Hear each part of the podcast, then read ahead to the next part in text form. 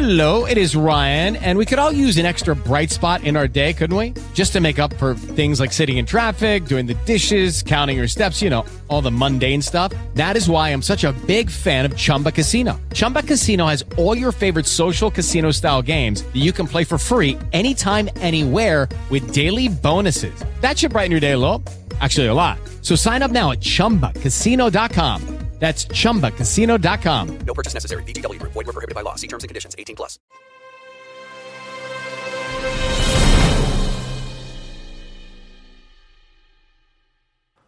Merhaba. Bugün sizlerle benim en sevdiğim filmlerden biri olan Blade Runner üzerinde konuşacağız. Biliyorum bazılarınızın uzun zamandır duymayı umduğu bir cümleydi bu.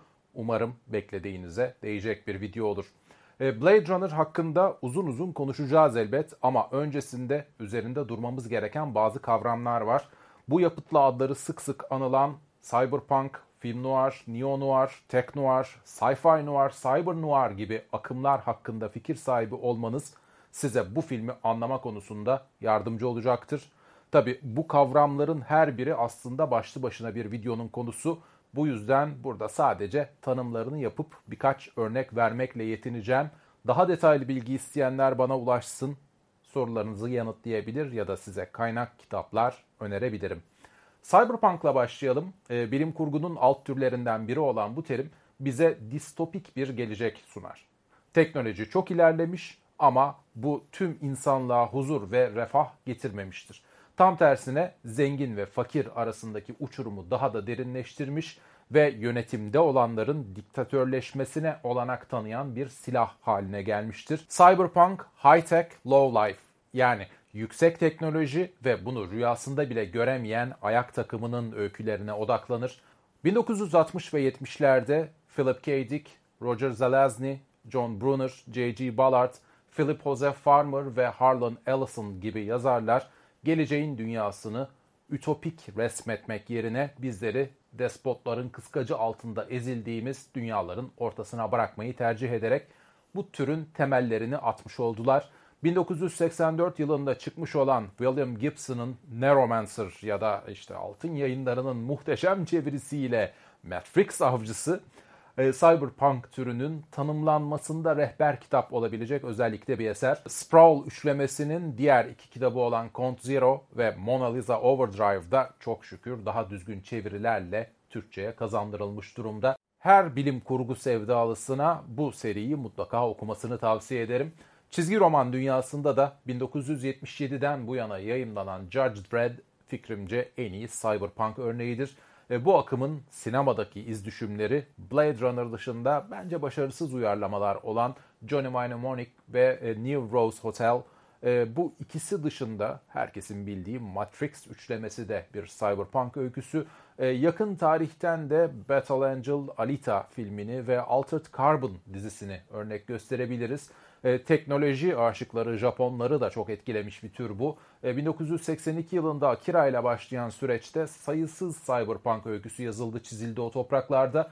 E, Tabi bilgisayar oyunu formatında da bol bol örnekleri var bu türün. İşte Final Fantasy, Metal Gear, System Shock ve adından da anlaşılacağı gibi gel artık insafsız dediğimiz Cyberpunk 2077 bu türe ait oyunlar. E, film noir dediğimiz ise özellikle 1940'lı 50'li yıllarda popüler olmuş suç dramaları. Alman dışavurumculuğun etkilerini taşıyan ışık ve gölge oyunları ile bezeli, aydınlık ve karanlığın çok bariz ama iyi ve kötünün birbirine karıştığı öykülerdir bunlar. The Big Sleep, The Postman Always Rings Twice, The Maltese Falcon, The Glass Key, Double Indemnity gibi filmler türün en iyi örnekleri. E, bu filmlerde genellikle böyle geçmişi karanlık bir dedektif, femfatal bir kadının yardımına koşup başına olmadık belalar açar. Öyküleri biraz melodrama yakın olduğundan kısa süre sonra parodileri çıkmış ve etkisini biraz yitirmiş. Tabi günümüze değin pek çok yeni örneği var ama altın çağlarının sona erdiği 50'li yıllardan sonraki işler daha çok neo-noir olarak anılıyor. E, bu arada filmlerin çoğu Amerikan yapımı ama noir biliyorsunuz Fransızca bir kelime. E, bizde bu türe kara film deniyor. İngilizce'de kara anlamına gelen dark değil de Fransızcası noir kullanımının nedeni ilk kez Fransız bir eleştirmen olan Nino Frank tarafından kullanılmış olması. Videonun başında saydığım diğer kavramların anlamlarını da isimlerinden çıkarmamız mümkün aslında. Noir hepsinde sabit zaten. E, bilim kurgu ögeleri içeriyorsa sci-fi noir, teknolojiyi insanlık için çok tehlikeli, distopik bir güç olarak gösteriyorsa bu tip filmlere tech noir diyoruz. Blade Runner dışında en iyi tech noir örneği bence Terminator'dur. Zaten ilk filmde Terminator ve Sarah Connor'ın ilk kez karşılaştıkları barın adı da Tech Noir'dır. E, Cyber Noir, Future Noir dediğimiz şeyler de Tech Noir'ın diğer adları. Blade Runner'ın senaryosu size az önce adını cyberpunk akımının öncüleri arasında saydığım Philip K. Dick'in Do Androids Dream of Electric Sheep yani Androidler elektrikli koyun düşler mi adlı romanından serbest bir uyarlama. Hem de oldukça serbest bir uyarlama. Filmde biliyorsunuz android ifadesi dahi kullanılmıyor. Replicant terimi de kitapta yer alan bir ifade değil. Senaryoya son şeklini veren David Webb Peoples romandaki android ya da Andy ifadelerini komik bulup filmde kullanılmasını istemiyor. O sırada mikrobiyoloji eğitimi alan kızı ona replikasyon terimini açıklayınca o da filmdeki androidlere replicant demeye karar veriyor. Philip K. Dick, Androidler Elektrikli Koyun Düşler mi kitabını yazmaya 1962 yılında Nazilerin tüm gezegeni ele geçirdiği alternatif bir tarihte geçen öyküsü The Man in the High Castle ya da bizde yayınlanan adıyla Yüksek Şato'daki Adam adlı kitabı için araştırma yaptığı sırada karar veriyor. İkinci Dünya Savaşı arşivlerindeki Gestapo günlüklerini okurken bulduklarına inanamıyor. Polonya'da görevli SS komutanlarının derdi açlıktan ölen çocukların ağlama sesleri yüzünden doğru düzgün uyuyamamalarıymış. Yani bir insanın bu denli empati yoksunu olmasına akıl sır erdiremiyor yazar ve e, ikiz kardeşinin bebekken yetersiz beslenme yüzünden ölmüş olduğu gerçeğini de göz önünde bulundurursak bugünlüklerin onu nedenli derinden sarstığını da tahmin edebiliriz. Sonuçta Nazilerin insan olamayacaklarına karar veriyor ve bu da aklına insan gibi görünen ama insan gibi düşünmeyen varlıklar fikrini getiriyor. Tabi romandaki androidler Naziler kadar gaddar değil ama ilhamı onlar veriyor. Ayrıca filmin baş kötüsü Roy Batty de böyle Aryan ırkından kusursuz bir örnek gibi. Zaten yazar Rutger Hauer'ı görür görmez onun tam kafasındaki gibi bir Roy olduğunu söylüyor. Harrison Ford için de benim düşündüğümden bile daha iyi bir seçim. Deckard gerçekten yaşıyor demiş. Ama ne yazık ki kendisi filmi izlemeye yetecek kadar yaşayamamış ve genç sayılabilecek bir yaşta aramızdan ayrılmıştı. Aslında yazarın projeyle arası her zaman bu kadar iyi değil. İlk önce 1969 yılında Martin Scorsese ve Ray Cox, Philip K. Dick ile görüşüp romandan bir film yapmak istiyorlar ama bu projenin arkası gelmiyor. Daha sonra kitabın film haklarını Robert Jeffy satın alıyor ve ortaya çok kötü bir senaryo çıkıyor. E, Dick bu senaryoya gerçekten çok sinirleniyor ve öyküsünün sulu zıplak bir komediye dönüştürüldüğünü dile getiriyor. E, Hampton Fancher'ın yazdığı ilk senaryoya da Philip Marlowe Stratford eşlerine karşı benzetmesi yapıyor. Hatta bu röportajın yapıldığı dergiyi filmin yapım şirketine postalıyor. Bunun üzerine Jeffrey Walker Warner Brothers şirketini uyarıp yani Dick'inle mutlaka projenin bir parçası olması gerektiğini hatırlatıyor. E, bu fikri haklı bulan yapımcılar filmle ilgili her önemli gelişmede yazara haber veriyorlar ve onun da onayını alıyorlar. Hampton Fancher defalarca denedikten sonra mükemmele yakın bir senaryo yazıyor ama onunkisi de pek böyle filme çekilecek gibi değil. David Webb Peoples geliyor ve o senaryoya biraz hareket katıyor. E, Hampton Fancher başta bu duruma biraz üzülüyor. Hatta projeyi terk ediyor ama sonunda Peoples'ın yaptığı değişikliklere hak veriyor ve geri dönüyor. Herkes bu ikisi birbiriyle anlaşamazlar, sette kavga çıkar falan sanıyor ama korkulanın aksine bu ikili çok iyi arkadaş oluyorlar. E, Philip K. Dick filmin ilk 20 dakikasını görüp çok beğeniyor ve benim dünyamı tamamen yakalamışlar falan diyor ama ne Ridley Scott ne de David Webb Peoples kitabı okumuş. Yalnız Peoples senaryonun son halini yazara okutup onu onaylatmış. E, bu arada bu senaryoyu romanlaştırması için Philip K. Dick'e 400 bin dolar teklif etmişler ama kendisi bunu kabul etmemiş. Do Androids Dream of Electric Sheep Blade Runner adıyla yeniden basılmış. İşte kapağına falan da filmin posterini koyarak. Aynı yıl Les Martin imzasıyla Blade Runner A Story of the Future adında bir kitap çıkıyor ki bu tamamen senaryonun romanlaştırılmış hali. Sonrasında Philip K. Dick'in yakın arkadaşı K.W. Jeter, Edge of Human, Replicant Night ve I Am Talon adında 3 devam kitabı yazıyor. Tabi bu kitapların öyküsünün Blade Runner 2049'da hiç ilgisi yok ama bence üçü de güzel romanlar. Boş bir vaktinizde okuyun. E, bu arada romanda olaylar 1992 yılında geçerken e, bu film için biraz yakın bir tarih tabi. E, bu nedenle öyküyü önce 2021 sonra da 2020'ye taşıyorlar ama 2020'nin nasıl baş belası bir yıl olacağını hissettiklerinden midir nedir? Son anda 2019'da karar kılıyorlar. Karar vermeleri gereken bir diğer önemli konu da filmin ismi.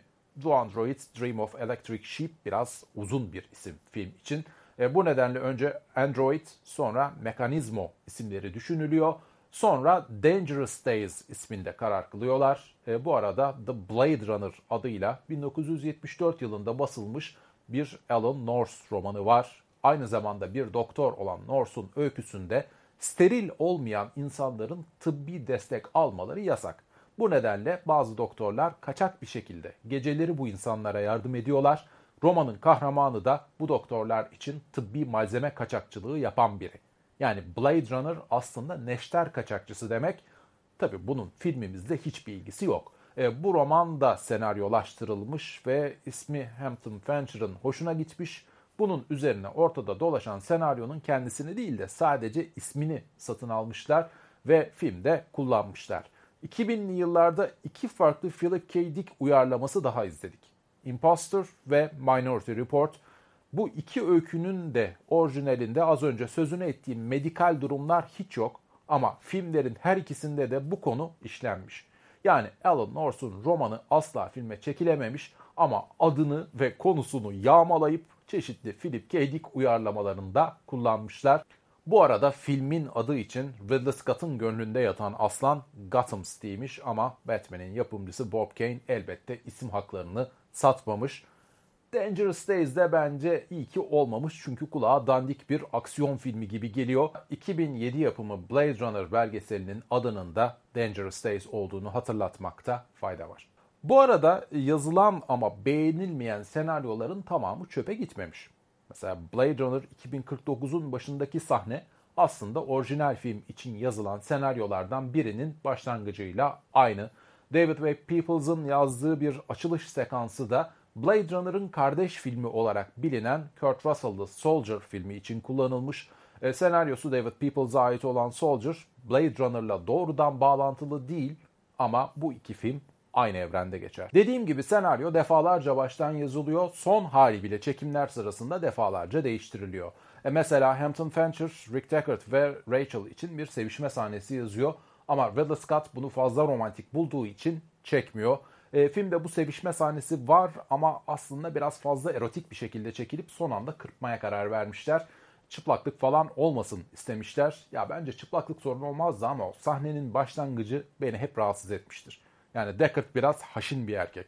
Gitmek isteyen Rachel'ı önce böyle duvara fırlatıyor ve biraz hunharca saldırıyor kadına. Fazla romantik olması da yakışmazmış ama yani bu da böyle tecavüzden hallice.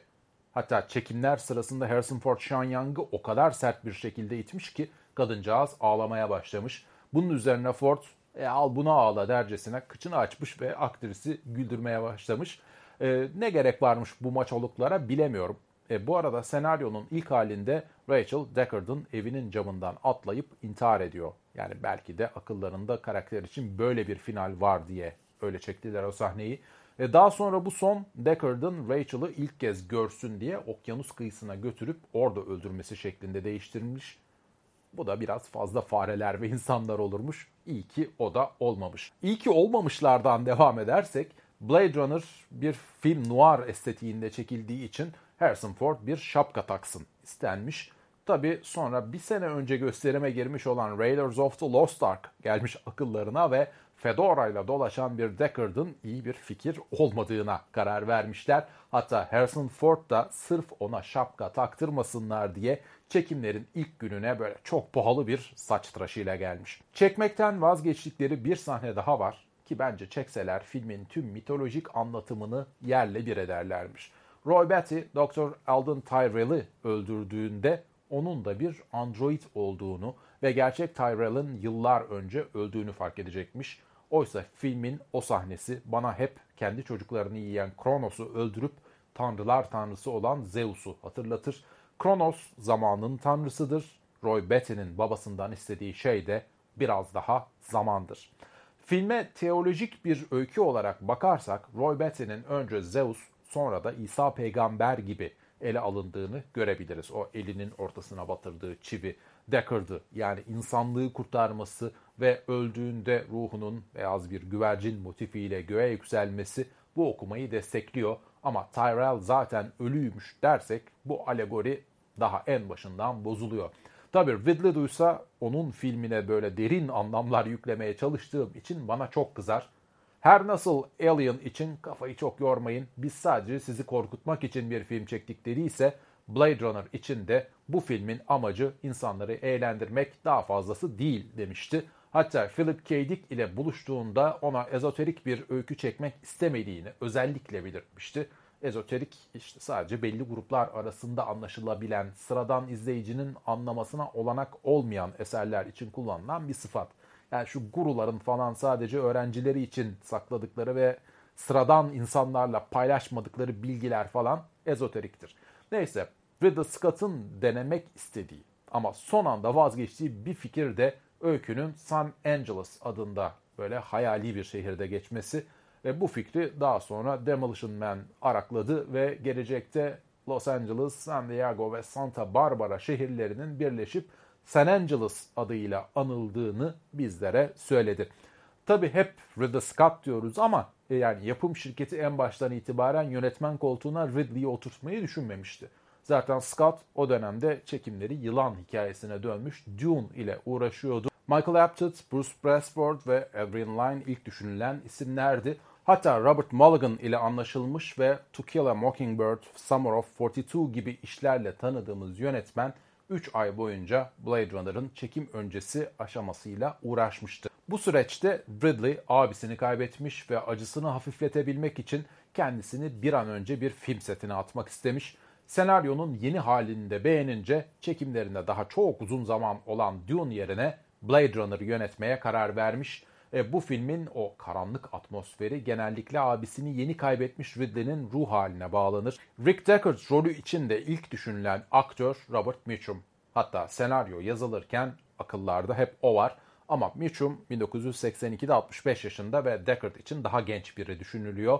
Dustin Hoffman teklif götürülen ilk aktör rolü kabul ediyor ama onun kafasındaki Deckard'la teknik ekibinki hiç örtüşmüyor.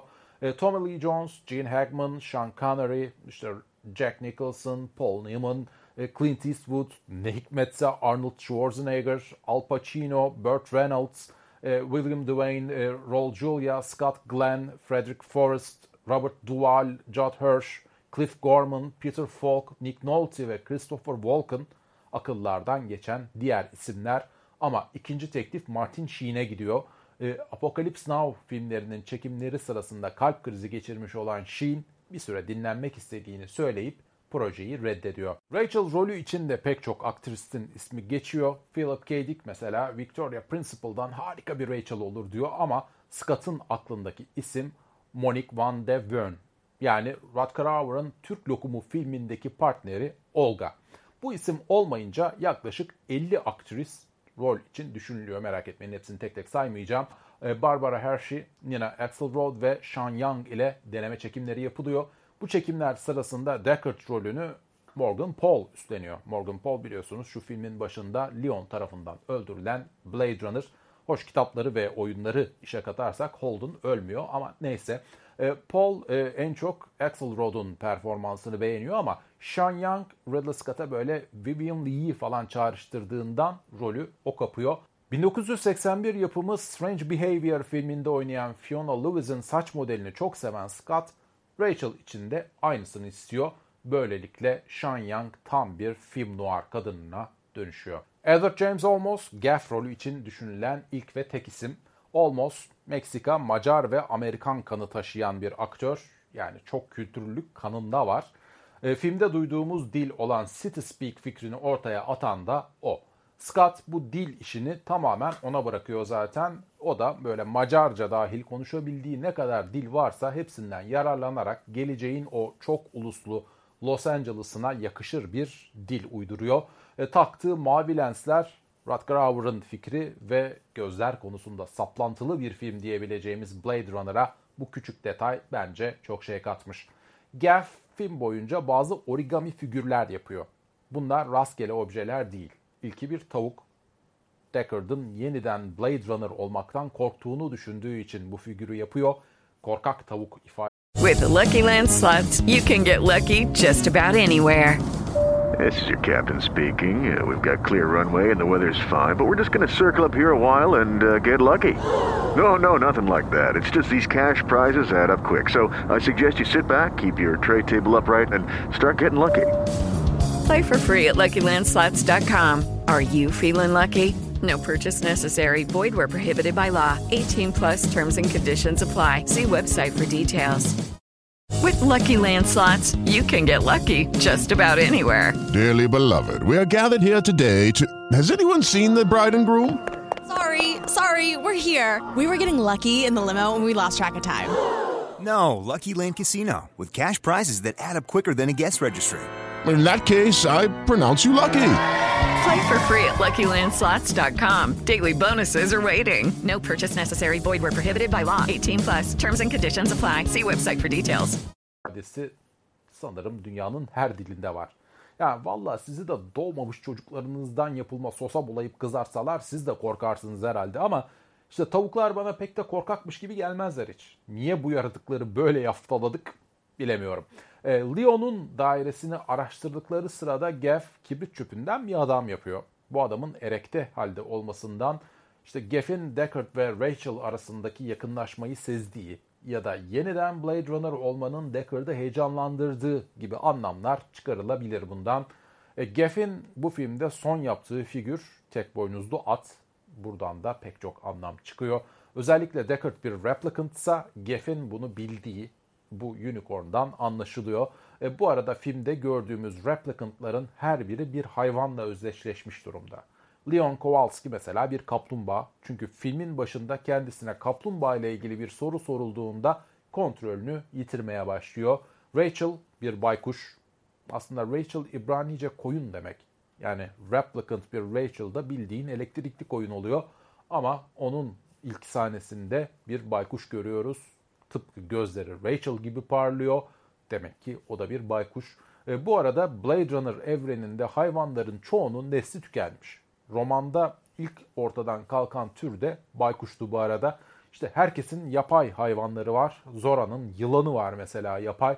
E zaten bu yüzden gerçek bir yılanım olsa burada dans etmek zorunda kalır mıydım diyor. Gerçek hayvanlar gerçekten servet değerinde. İşte ruh hayvanı yılan olan Replicant Zora rolünde de Joanna Cassidy'yi izliyoruz.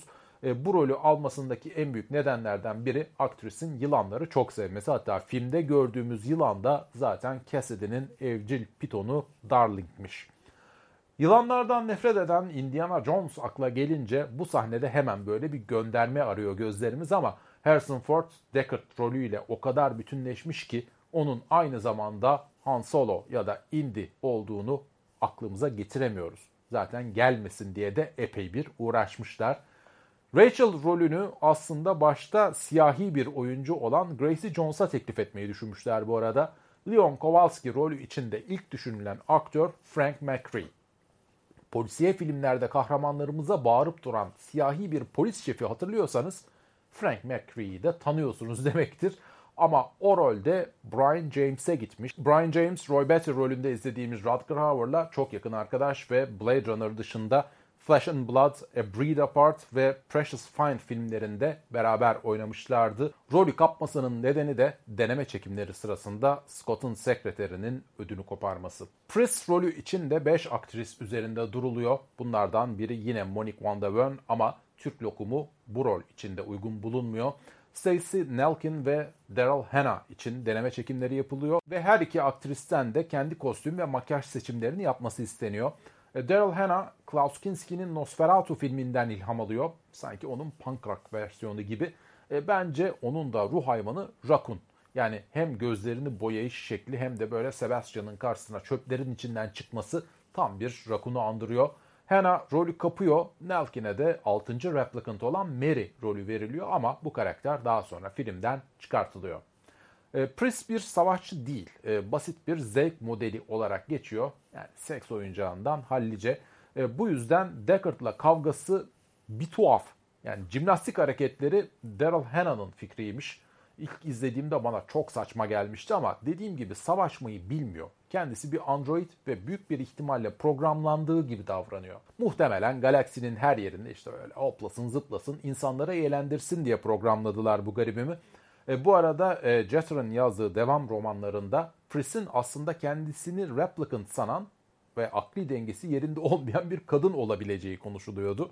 Hatta e, Sebastian da ölmüyor ve kendisine yeni bir Pris yapmaya çalışıyor. E, bu arada Sebastian'ı canlandıran William Sanderson çekimler sırasında 34 yaşında. Karakter 25 yaşında ama işte hastalığı nedeniyle çabuk yaşlanıyor.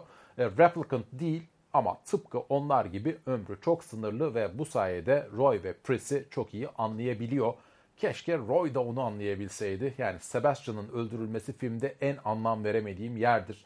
Yani belki Roy sadece Deckard'ın hayatını bağışlasın istemişler ama yani Sebastian'ın kaçmasına göz yumsa da olurmuş. Belki de karakteri daha ileri götüremediler. Yazık kendisine yaptığı oyuncaklar da öksüz kaldı. Gelelim Blade Runner'ın ruhu diyebileceğimiz aktöre. Ridley Scott Türk Lokumu adlı filmi çok beğendiğinden olsa gerek bu yapımdaki oyunculara mutlaka rol teklif ediyor ve daha hiç tanışmadan Roy Batty rolünü Rutger Hauer'a veriyor. Hatta Howard pislik olsun diye böyle ilk buluşmalarına saçma sapan kıyafetlerle gelip Scott'ın yüreğine indiriyor. Howard'ın seçilmesinin altında çok iyi bir oyuncu olmasından ziyade öyle üstün Alman teknolojisi gibi duran görünümü var. E, kendisi Hollandalı bu arada ama o Aryan görünümü ona bu rolü getiriyor. Üstüne bir de peroksitle böyle saçları maçları açıyor ve tam bir replicant gibi oluyor. E, Philip K. Dick'in bu seçime hayran kaldığını söylemiştim zaten ama Howard e, o dönemin yazarlarını cidden çok etkileyen bir tip. Mesela Vampirle Görüşme kitabının yazarı Anne Rice, Lestat karakterini oluştururken aklında hep Rutger Hauer var. Hatta onun yerine işte Tom Cruise'a gidince rol kadın çıldırıyor resmen. Yani aslında Rutger ve Tom arasında bazı benzerlikler var. Fiziken olmasa da yani mesela ikisi de dublör kullanmaktan pek hoşlanmıyor. E, Hitcher filmindeki dublör gerektiren araba sahnelerinin neredeyse hepsinde direksiyon başında Hauer var. Hatta Blade Runner'ın çekimleri sırasında ona bir şoför tahsis ediyorlar ama işte bütçenin kısıtlı olduğunu bilen Hauer ya o parayı daha iyi işlerde harcarız diyerek 6 ay boyunca kendi arabasıyla gidip geliyor. Aslında onun olması filmin çekimlerine cidden yaramış. Yani çekimlerin ilk günü mesela Alden Tyrell'in öldürülmesi gerekiyor. E, bu iş için böyle ekip 20 bin dolar harcayıp latex bir kafa imal etmeye çalışıyor. Howard ya bu ne deyip sahneyi Joe Turkel'la çekmek istiyor ve çok basit böyle bir özel efektle hallediveriyorlar orayı. Final sahnesinde o çatıdan çatıya atlama kısmı da işte tüm dublörler için tam bir kabus. Çünkü şakır şakır yağmur yağıyor. İşte hem Harrison Ford'un dublörü hem de Howard'ın iki dublörü birden o sahnede sakatlanıyor. Howard e, dublörlerin iyileşmesini ya da işte yerine yenilerinin bulunmasına beklemek yerine ya ben atlarım oradan deyip sahneyi kurtarıyor. E, isabet olmuş çünkü dublör konusu filmde biraz sıkıntılı. Mesela Pris'in o jimnastik sahnesini o kadar çok çekmişler ki ne Daryl Hannah'da ne de dublöründe kolunu kımıldatacak hal kalmış. Başka bir kadın jimnastikçi de bulamayınca peruklu bir adamı oynatmışlar. Bu sahnede bakmamanız gereken yerlere bakarsanız görmemeniz gereken şeyler görebilirsiniz. Ee, Zora'nın ölümünde de o camların içinden geçenin peruklu bir abi olduğu çok açıktı. Çok şükür Final Cut'ta o işi dijital yöntemlerle hallettiler. Joanna Cassidy'yi 25 sene sonra aynı kostümün içine sokup yeşil perde önünde koşturdular. Yani hem yeni kurgu için bu kadar ince iş çıkartan ekibi hem de onca sene sonra hala o kostümün içine girebilen Cassidy'yi tebrik ediyorum. Rutger Hauer filme çok şey kattı derken kastettiklerimin hepsi ekonomik anlamda değil. Karakteri oluştururken de bir ton yaratıcı fikir atmış ortaya. Mesela ben Bruce Lee miyim demese final sahnesini böyle yıkık dökük bir spor salonunda çekeceklermiş ve Deckard'la Roy Batty karate yapacaklarmış. Bunun yerine yağmur altında kaçıp kovalama fikri Howard'a ait. Ölmeden önce elinde tuttuğu beyaz güvercin fikri de öyle. Yalnız bu güvercini elinden bıraktığında hayvanın uçup gitmesi gerekiyormuş ama işte yağmurdan o da nasibini alınca hayvan bir türlü uçamamış ve sahneyi kaç kere çekerlerse çeksinler yere atlayıp koşarak kaçmayı tercih etmiş. E, bu da ciddi bir devamlılık hatasına neden olmuştu. Çok şükür Final Cut'ta bunu da düzelttiler. O pırıl pırıl gökyüzüne değil alıştığımız filmin o tonlarına uygun bir gökyüzüne doğru uçuyor artık. E, çatıdaki konuşma da aslında gereksiz uzunlukta bir tirat şeklindeyken Howard buna itiraz etmiş ve sadece sevdiği bir iki cümleyi alıp kalanını kendi yazdığı bir şiirle bitirmiş.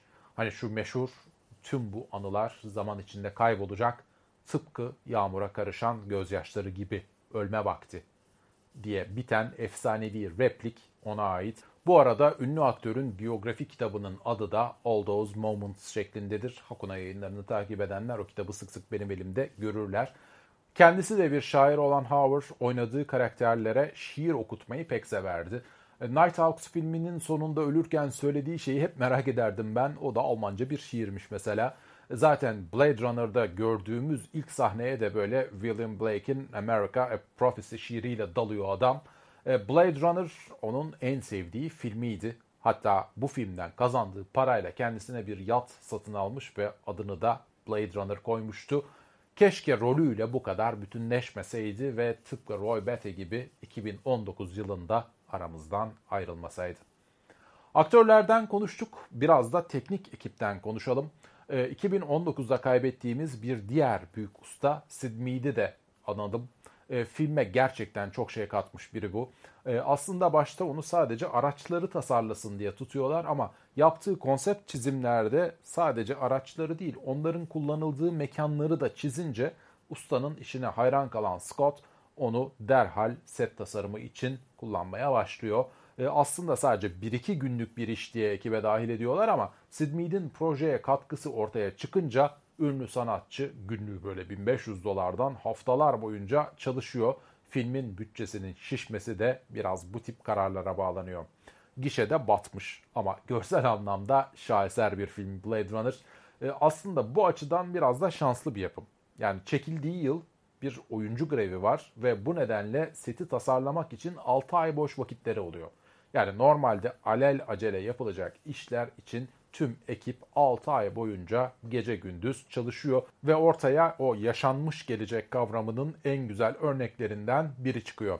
E zaten karanlık ve yağmurlu bir atmosferde geçtiği için detaylar pek görülmüyor ama sete gelen oyuncular kendilerini muhteşem ayrıntılar içinde buluyorlar. Aslında Sid Mead film için böyle nefis otoyollar, binalar falan tasarlıyor ama bütçe yetmediği için bunların hiçbiri hayata geçmiyor. Bunun yerine mevcut binalar böyle futurist bir hava yaratılacak şekilde modernize ediliyor. E, tabii yapılan bu eklemeler oldukça düşük kalitede malzemeden kamera bu yapaylığı yakalamasın diye film hep böyle karanlık, yağmurlu, dumanlı sahneler içeriyor. E, geleceğin Los Angeles'ını çok ekonomik ve yaratıcı çözümlerle yansıtmışlar yani. Mesela filmde gördüğümüz şapkaların çoğu yakındaki bir dollar store'dan alınmış sepetler. E, dollar store dediğim şu hani ne alırsam bir dolar olan dükkanlar. Bizde eskiden bir milyoncular vardı. Paradan 6 sıfır attıktan sonra ne oldu o dükkanların adı bilmiyorum ama işte birci kulağa pek iyi gelmiyor. Mekanların tasarımında Edward Hopper'ın ünlü tablosu Nighthawks'tan ilham alınmış.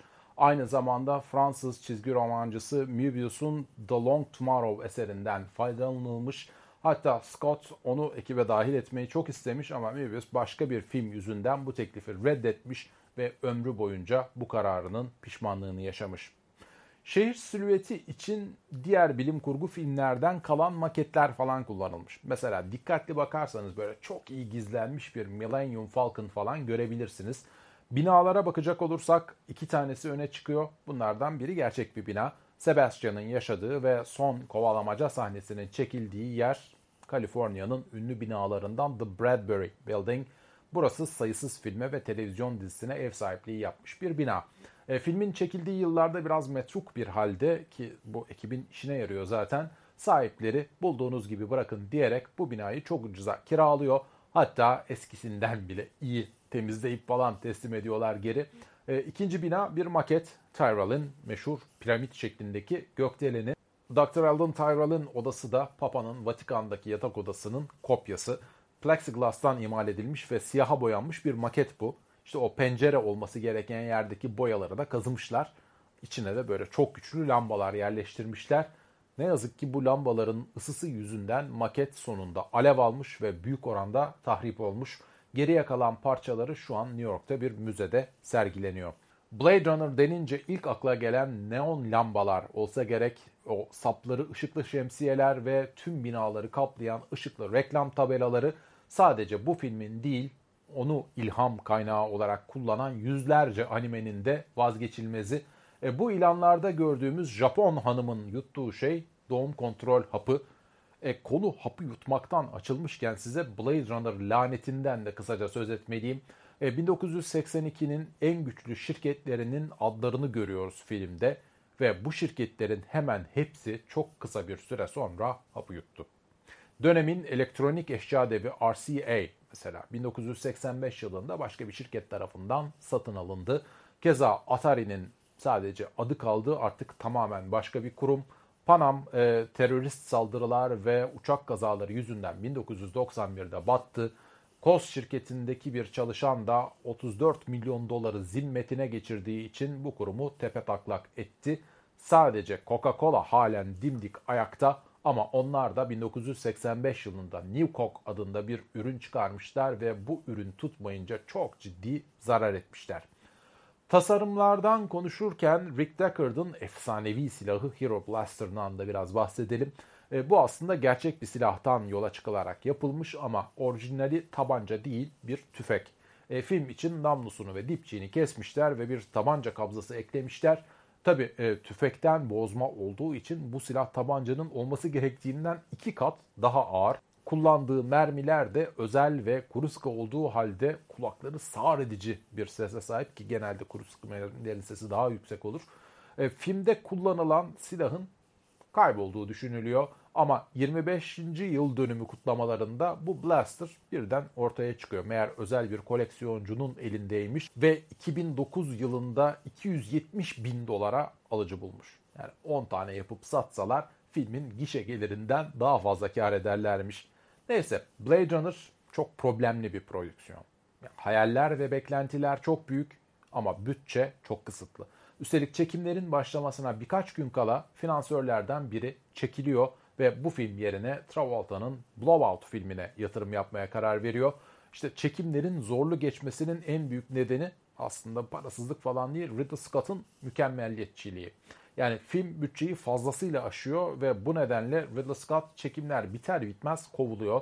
Hoş kurgu sırasında yönetmeni yeniden işe almak zorunda kalıyorlar tabii ama kontrol yapımcılarda kalıyor ve Ridley'i pek iplemiyorlar o saatten sonra. İşte filmin ön gösterimleri bir felaketle sonuçlanıyor. Hiç kimse filmden hiçbir şey anlamıyor. Ee, bunun üzerine şu meşhur üst ses filme ekleniyor. Ridley de aslında filmin sorunlarının farkında ve buna itiraz etmiyor. Yalnız onun kafasındaki üst ses daha çok böyle Deckard'ın olaylara filozofik yaklaşımları şeklinde. Tabi yapımcılar bu fikre hiç sıcak bakmıyorlar ve Harrison Ford'a bütün filmi anlattırıyorlar. E, bu da filme böyle Chandler vari bir hava katıyor. Burada Chandler'dan kasıt Friends'deki Chandler değil tabii ki. Raymond Chandler böyle hemen hepsi defalarca filme alınmış The Big Sleep, Murder My Sweet, The High Window, Farewell My Lovely gibi dedektiflik romanlarının yazarı. E, Strangers on a Train ve Double Indemnity gibi klasiklerinde senaristi. E, film noir kendisine çok şey borçlu. Bence cyberpunk kültürüne de dolaylı yoldan büyük katkısı vardır bu adamın ama bilim kurgu yazıtlarını pek sevmiyor bu adam.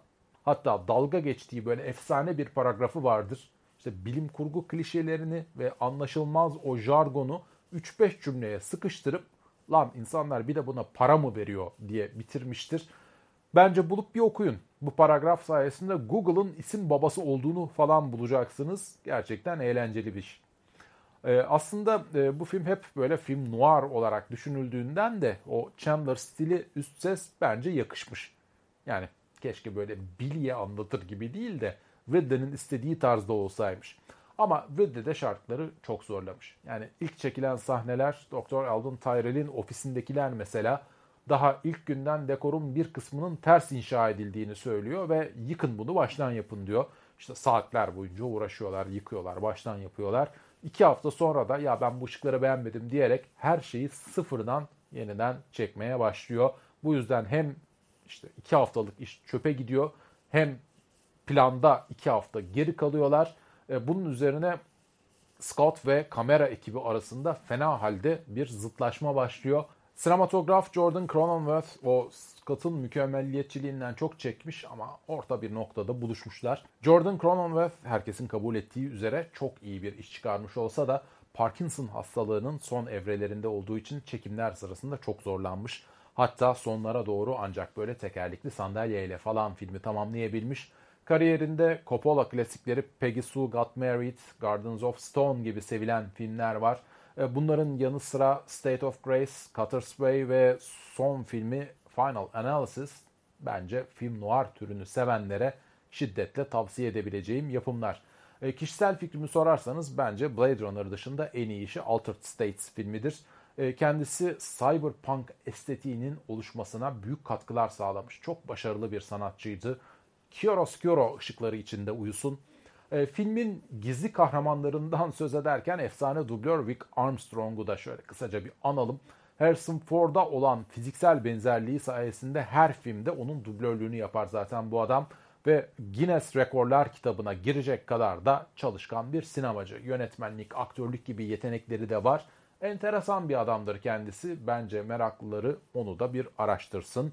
2 saatlik video yaptığım yetmezmiş gibi üstüne bir de dünya ödev veriyorum. Evet, ideal. With the Lucky Land slots, you can get lucky just about anywhere. This is your captain speaking. Uh, we've got clear runway and the weather's fine, but we're just going to circle up here a while and uh, get lucky. No, no, nothing like that. It's just these cash prizes add up quick. So I suggest you sit back, keep your tray table upright, and start getting lucky. Play for free at LuckyLandSlots.com. Are you feeling lucky? No purchase necessary. Void where prohibited by law. 18 plus terms and conditions apply. See website for details. Kareydin. E, filmin 7 farklı kurgusu olduğu malumunuz. Aslında ilk versiyonu yani üst sesin yer almadığı bir kurgusunun olduğu başta bilinmiyordu. 1989 yılında tesadüfen bir kopyası bulundu ve bulunduğunda dahi bunun farklı bir kopya olduğu daha anlaşılamamıştı. Birkaç ay sonra bu kopya bir film festivaline gönderildi ve daha önce kimse izlemediği için bunun orijinal kurgu olduğunu bilen yoktu. Bu durum izleyiciler için büyük bir sürpriz oldu. Film defalarca baştan gösterildi ve her seferinde salon tıka basa doldu. Warner Brothers bu fırsatı değerlendirip bu kopyayı yönetmen kurgusu adıyla DVD formatında piyasaya sürdü. Yalnız bu tam anlamıyla bir yönetmen kurgusu değildi çünkü o sırada Scott Conquest of Paradise adlı filmle uğraştığı için Blade Runner'la ilgilenememişti. Gösterime girmesinin üzerinden 25 yıl geçtikten sonra Scott nihayet filmi istediği formuna kavuşturdu ve bu versiyon son kurgu adıyla piyasaya sürüldü. Bu arada artık hemen her filmin DVD baskısı ya da unrated yönetmen kurgusu şeklinde bir şeyleri çıkıyor. Ama e, bu işleri başlatan yapım Blade Runner'dır. Birçok farklı kurgusunun olma nedeni de size demin bahsettiğim yapımcı krizleridir. Yani dağıtım haklarının kimde olduğu gibi işler çok karışık hale geldiği için hem filmin çok sayıda kurgusu var hem de Ridley'nin de ancak böyle içine sinen hali 25 sene sonra gelebilmiş. Blade Runner denince ilk akla gelen isimlerden biri de filmin müziklerini yapan Yunan besteci Vangelis.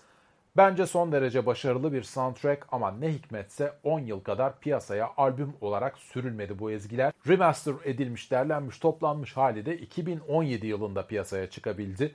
Demek ki biz Blade Runner sevenler bu filmle ilgili her şeyi uzun yıllar beklemek zorundayız. Benim video gibi. Neyse e, film 2019 yılında geçiyor ama bizim spinnerlarımız yani uçan arabalarımız ne yazık ki yok. Yalnız imkansızmış gibi görünen bir teknolojiye artık sahibiz. Deckard o foto analizi yaparken sanki fotoğrafın birçok katmanı varmışçasına imajı farklı açılardan görebiliyordu. Matrix'teki bullet time tekniğini düşünün. İşte o teknikle bu artık mümkün. Hatta bazı cep telefonu kameraları bile bunu yapabiliyor. iPhone 6'da bile vardı mesela bu teknoloji. Aynı anda farklı fokus ayarlarında birçok fotoğraf çekip istenen alan derinliğini ya da işte fokus değerlerini odaklanarak bu filmde gördüğümüz sahnenin bir benzerini yaşayabiliyoruz artık. Ama bunun yerine uçan arabaları tercih ederdim ben. Filmde yapay zekaları insanlardan ayırabilmek için Voight-Kampff testi kullanılıyor. E, buna Turing testi de diyebiliriz aslında ve mucidi ünlü matematikçi Alan Turing'tir. Imitation Game filminde bu adamın acıklı yaşamına şahit olmuştuk. Hani e, güzel filmdir, tavsiye ederim. Test edebileceğiniz bir yapay zeka bulursanız filmdeki soruları sormanızı da tavsiye ederim.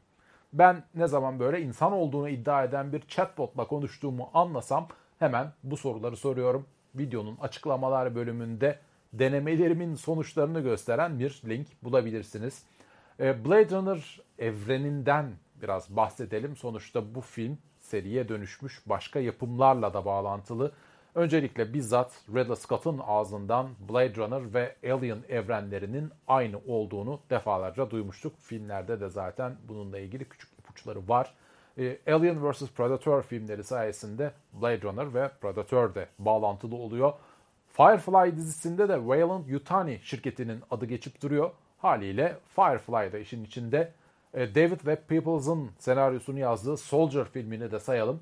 Şimdi iki Blade Runner, 6 Alien, 4 Predator, 2 Aliens vs. Predator, bir sezon dizi ve bir film olmak üzere 2 Firefly ve tek film Soldier. Toplamda 16 film ve ne yazık ki tek sezonluk bir diziyi kapsayan bir evren bu. E, benim tercihim sözü edilen filmlerin hiçbirinin ki hepsini ayrı ayrı severim. Alien vs. Predator hariç. Blade Runner'a bulaşmasını tabii ki istemem.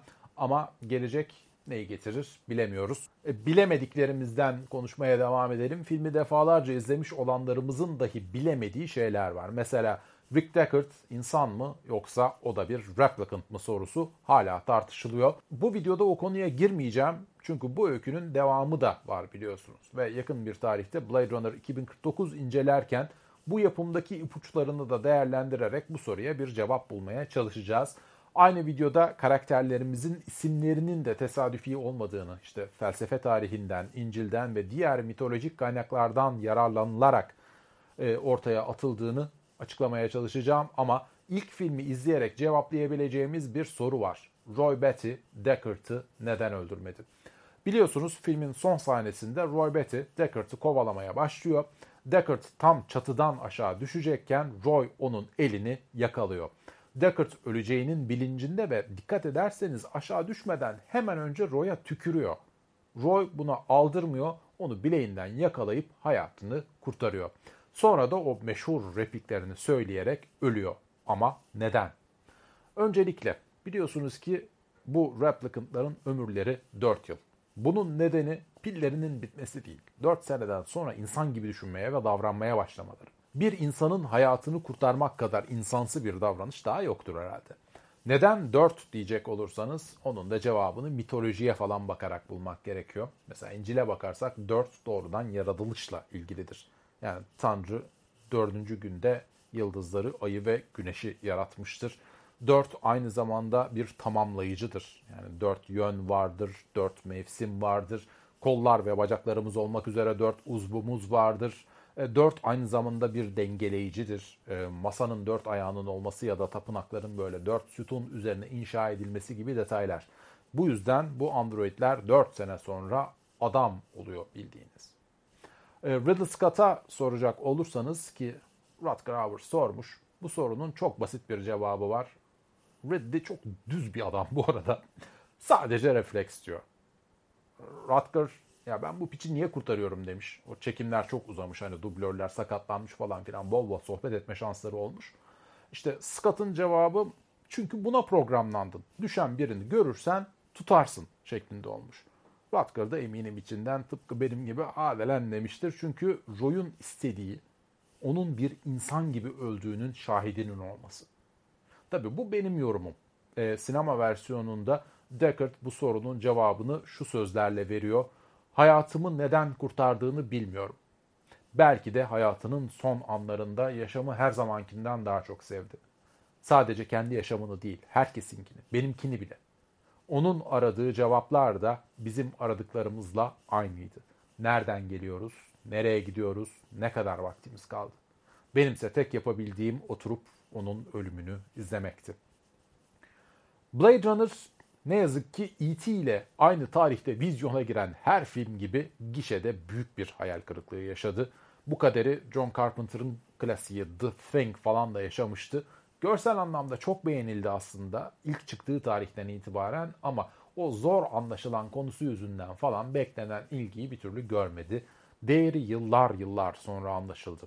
Ama gayet sağlam anlaşıldı. Mesela 2000 yılında yapılan Movie Mail anketinde gelmiş geçmiş en iyi dördüncü film seçildi. Aynı yıl BBC izleyicileri arasında yapılan oylamada çekilmiş en iyi ikinci film olarak Blade Runner görüldü. Empire dergisinin 2001 oylamasında 16. sırada, Kanal 4 oylamasında 8. sırada yer aldı. Online film eleştirmenlerince Blade Runner çekilmiş en iyi ikinci bilim kurgu filmi. Wired dergisine göre en iyisi. E, Sight and Sound'a göre son 25 sene içinde çekilmiş en iyi 7. film. 2004 yılında 60 bilim insanı Blade Runner'ı gelmiş geçmiş en iyi bilim kurgu filmi seçti. E, bilim kurgu filmlerine asla değer vermeyen Amerikan Film Enstitüsü bile en iyi 100 film içine Blade Runner'ı dahil etti. Görsel Efekt Derneği'ne göre bu en ilham verici ikinci film. E, New Scientists dergisinin 2008 anketinde de en iyi film seçildi. E, The Screen Directory'e göre Blade Runner gelmiş geçmiş en iyi üçüncü film ve futuristik filmler içinde en iyisi. Steven Schneider'ın ölmeden önce izlemeniz gereken 1000 film listesinde de adı geçiyor bu filmin. Entertainment Weekly'nin en iyi 50 kült film listesinde de en tepelerde. Bu film güzel bir film arkadaşlar. Neyse Rick Deckard'ın Spinner'ı yani o uçan arabası Florida'da bir müzede sergileniyor. Bir diğer Spinner da Washington Pop Kültürü Müzesi'nde. E, dekorlarından parçalar da dünyanın çeşitli yerlerinde, müzelerde sergileniyor. E, kostüm ve aksesuarları ise özel koleksiyoncular tarafından böyle yüz binlerce dolara satın alınıyor. E, bu film özellikle uzak doğu ülkelerini çok etkiledi demiştim hatırlarsanız. Bunun bir kanıtı da Harrison Ford'un uzun yıllar boyunca Japon elektronik firmalarının yüzü olarak kullanılması. Bazı günümüz sinemacılarının da bu sanata ilgi göstermesi Blade Runner sayesinde. Mesela Christopher Nolan'ı yönetmen olmaya sevk eden film Blade Runner. E, zaten Batman Begins için büyük bir ilham kaynağı olduğunu hiç saklamıyor. Çekimler başlamadan evvel Nolan bütün ekibe bu filmi izletiyor. Ayrıca Rutger Hauer'ı küçük bir rolde bu filmde karşımıza çıkartıyor hatırlarsanız. E, Guillermo del Toro, işte Frank Darabont, Tony Scott ki yönetmenin kardeşidir. Bu filmin kariyerlerini şekillendirmede çok önemli yeri olduğunu dile getiren ünlü yönetmenler arasında. İşte Robocop filminin senaristi ilhamını bu filmden aldığını söylüyor. E, videonun başında sözünü ettiğim William Gibson da aslında bir şekilde ilham alıyor. Aslında onunki biraz daha tuhaf. İlham gibi de değil. Filmin ilk 20 dakikasını seyrediyor ve kafasındaki kurguyla, romanının kurgusuyla benzerlikleri o kadar canını sıkıyor ki hemen salondan çıkıyor ve hikayesini biraz değiştirmek zorunda kalıyor derseniz. Şimdi bu gelecekte geçen basit denebilecek bir dedektiflik öyküsü aslında. Yani bu denli büyüleyici kılan nedir? Bu sorunun herkes için ayrı bir cevabı var. Konusu basit olsa da Blade Runner bence en edebi bilim kurgu eserlerinden biri. Yani hem klasik bir Yunan trajedisi gibi ilerliyor hem de din felsefesini böyle genetik mühendisliği üzerinden sorguluyor. E, dil bilimsel olarak da böyle William Blake şiirlerinden İncil'e dek uzanan bir yelpazeyi sunuyor bizlere. 80'ler filmlerinde sıkça gördüğümüz o kurumsal güçlerden çekinme, işte polis devleti olmaktan korkma, işte görsel estetiğinin bir parçası gibi sunuluyor bize. Çok kafamıza kakılarak da değil. Yani gücü yetenler dünyadan ayrılmış. Kalanlarsa böyle dev piramitlerle insanlara böyle tepeden bakan bir yerlerde. İnsanlık uzak gezegenlerde kolonileşirken böyle iş gücü olarak replicantları köle gibi kullandığı için fakir halkın köle kadar bile değeri kalmamış. E, doğa tamamen yok edilmiş. Yani hayvanların nesli tüketilmiş. Hala var olanlar yapay. Haliyle bunlar tamamen insanların elinde bir meta olmuşlar. Bu da çok güçlü bir çevreci mesaj. İşte Amerika ekonomisinin bir gün çökeceği ve Japonların hegemonyası altında ezileceği korkusu 80'lerde çok hakimdi. Bugün de var ama işte o Japonya yerine Çin şeklinde. Yani film o kadar öngörülü olamamış ama Amerikan kültürünün uzak doğu etkisiyle yok olmaya başlayacağı korkusunu çok iyi işlemiş. İşte bireyin özgürlüğü ve devletin her şeyi gören gözü temaları böyle film daha açılır açılmaz karşımıza çıkıyor. Koca bir fabrikadan başka hiçbir şey andırmayan dünyayı böyle büyük biraderin gözüyle görüyoruz. E, bireylerin evlerinin içine kadar giren böyle kaynağı belirsiz ışıklar sanki birer takip spotu gibi. Yani bu hem karakterlerimizin her an gözlendiği hissini yaratıyor hem de filme böyle chiaroscuro tekniğiyle yapılmış bir tablo havası veriyor. Chiaroscuro e, Rönesans resminde dört temel teknikten biri ve kısaca ışık ve karanlığı uygun biçimde kullanarak objeye üç boyutlu bir görünüm kazandırmayı hedeflemek. E, zaten chiaroscuro aydınlık ve karanlık demek. E, bu her ne kadar görsel bir teknikse de filmde aydınlık ve karanlık çok keskin çizgilerle birbirinden ayrılmıyor. Yani kahramanımız sadece bir makine olarak gördüğü kişileri kalabalık bir sokakta sırtından vurabilecek kadar acımasız biri. Kötü adamımızsa peşindeki katili gözünü kırpmadan kurtaran, üstelik bunu hiçbir çıkar uğruna yapmayan bir kötü. Size yakın tarihte 80'ler sinemasını anlatacağım bir video atacağım. O videoda Blade Runner'ın paranoyak dünyasının temelini oluşturan şartları da bol bol konuşacağız. Blade Runner 2049 incelememizde de bu videoda konuşamadığımız bazı detaylara daha derinden göz atacağız. Benden şimdilik bu kadar. Sıradaki video en sevdiğim 10 korku komedi filmi. Şimdilik hoşçakalın.